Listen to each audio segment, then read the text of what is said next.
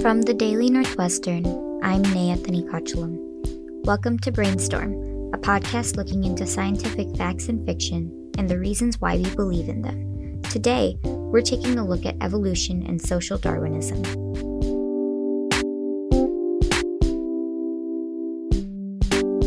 So, Charles Darwin. Most of us know him as the guy who came up with the theory of evolution, which is a standard part of the science curriculum around the world. But what exactly does it tell us? Basically, the way the argument works is that through successive generations, those variations within individuals which confer the best adapted advantage to them will be selected in the reproductive process. The offspring that have the best characteristics are the ones that are going to be slightly favored in the competition to survive. That was Earth and Planetary Sciences professor Brad Sageman. He teaches a course on evolution in Darwin, and he was breaking down natural selection, the process that allows the evolution of life to happen. Natural selection is the basis of evolution.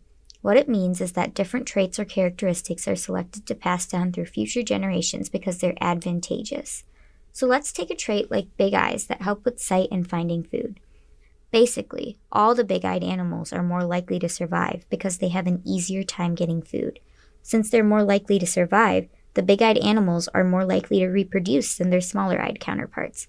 As generations pass, the offspring with the big eye genes will survive and pass down those genes for big eyes to their offspring until the majority of the population has that trait.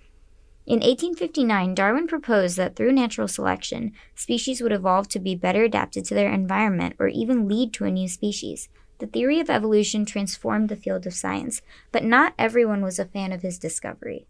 There was a prevalence of a belief that everything was a product of the divine creator and that all the beauty we saw in nature was a reflection of God's design. Darwin was so controversial when he first published this idea because people immediately got the significance that there's no need for God in a world that has natural selection. You can get all the diversity of the natural world just by letting the clock roll forward over millions of years. But over time, as the world became more secularized and the scientific process became more established, the theory took hold. But some people thought that science was just proving what they thought about human society. The idea of eugenics, or so called selective breeding, was actually coined by Darwin's cousin, Francis Galton, in 1883. He said we needed to, quote, raise the present miserably low standard of the human race by, quote, breeding the best of the best. Seems like a great guy. Because adaptation could be so broadly construed, you can't pick out one different type of group and say, well, that would be the best adapted or the most fit. Fitness is defined each set of circumstances.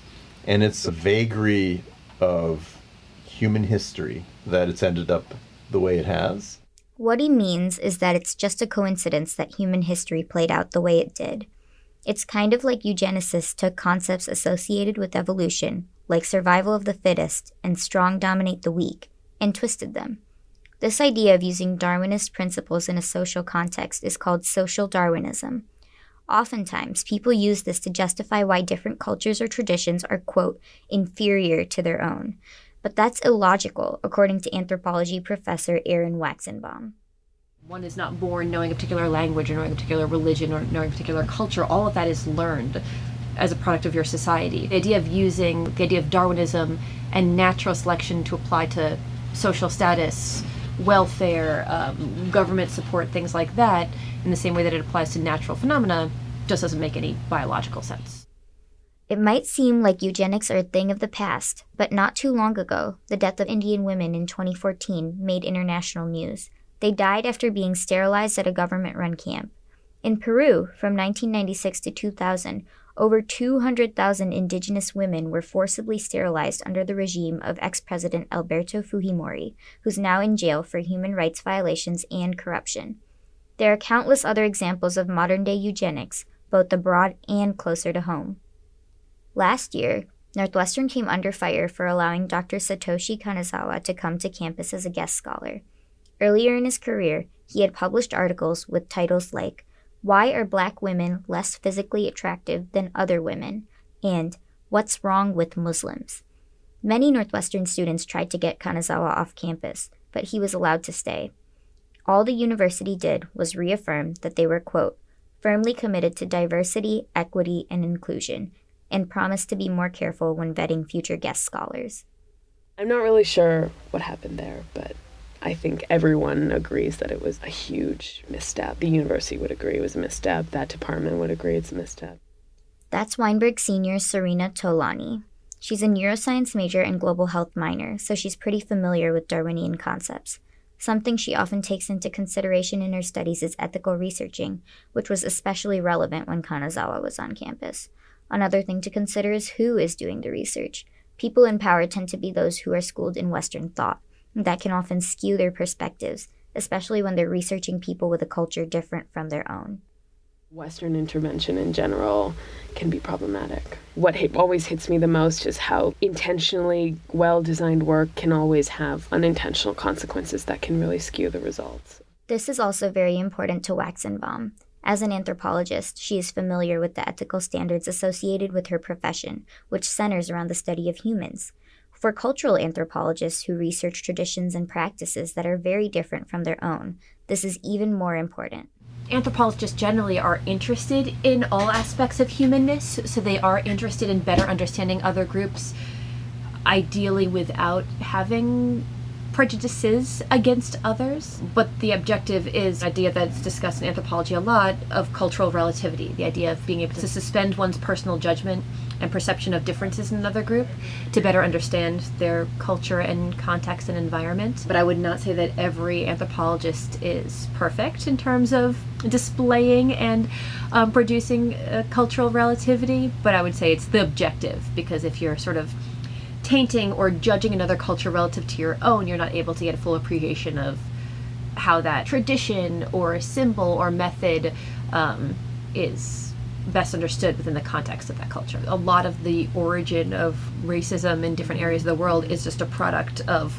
lack of understanding or lack of openness. Humans in general are a very visual species, and we really tend to focus on what we see in the superficial without appreciating, even biologically, where those differences may stem from. And oftentimes, this could be the cause for people believing that racial superiority could be proved by Darwinist theories. However, Waxenbaum said she thinks that this can be prevented if people try to understand scientific methods and facts. Sort of a natural inclination that comes from what a scientist's objective is, is to better understand the natural world and produce that information, disseminate it to others. Some people's background or culture or religious ideology might preclude them from ever appreciating certain aspects of scientific inquiry. I wouldn't necessarily say it's scientists' job to beat that information into someone that's not open to that perspective, but being able to try to explain it or present the data or present an understanding in a way that might be more accepting to others is what scientists inherently strive to do. It would be better if everyone did more scientific reading, you know, but I think it's very difficult to get into. It's a difficult format to read. I don't know if you've ever read a scientific paper, but it's really dense. You get a couple sentences in and you're like, where am I? And then suddenly you lose, you just keep reading, but you're not understanding any of the words you're reading. And then I'm like, I might as well start over. Sometimes, a lack of scientific literacy or a lack of understanding scientific concepts is what causes misinterpretations like the ones that led to a belief in social Darwinism. I don't think students know a lot about what Darwin is. They've heard the name and they appreciate sort of a, a connection with evolution, but I don't think they are well versed in the nuts and bolts. Um, a lot of people hear the word science or even hear the word genetics or biology or evolution and inherently have this wall of separation of that's just too hard and that's not for me. But a lot of basic biological principles and especially evolutionary principles are pretty accessible once we have sort of the open mind space to access it and learn a little bit more. The lack of understanding about the basic components of biology allows people to just sort of take whatever understanding that's put upon them or presented to them without being able to get a more complete picture of the grand scope of how that fits into the greater scheme of biology. People tend to just like put scientists in a corner, you know, and not really interact with science on a day to day basis like they do with economics or like they do with other industries. Okay, so one way we can increase our scientific literacy is by listening to this podcast, which will come out every other Friday. That's it for this week. This is Brainstorm, and we'll see you in the next episode. This episode was reported and produced by me, Naya Tanikachlam, It was edited by Callan Luciano and Hina Srivastava. The editor in chief of the Daily Northwestern is Troy Closson.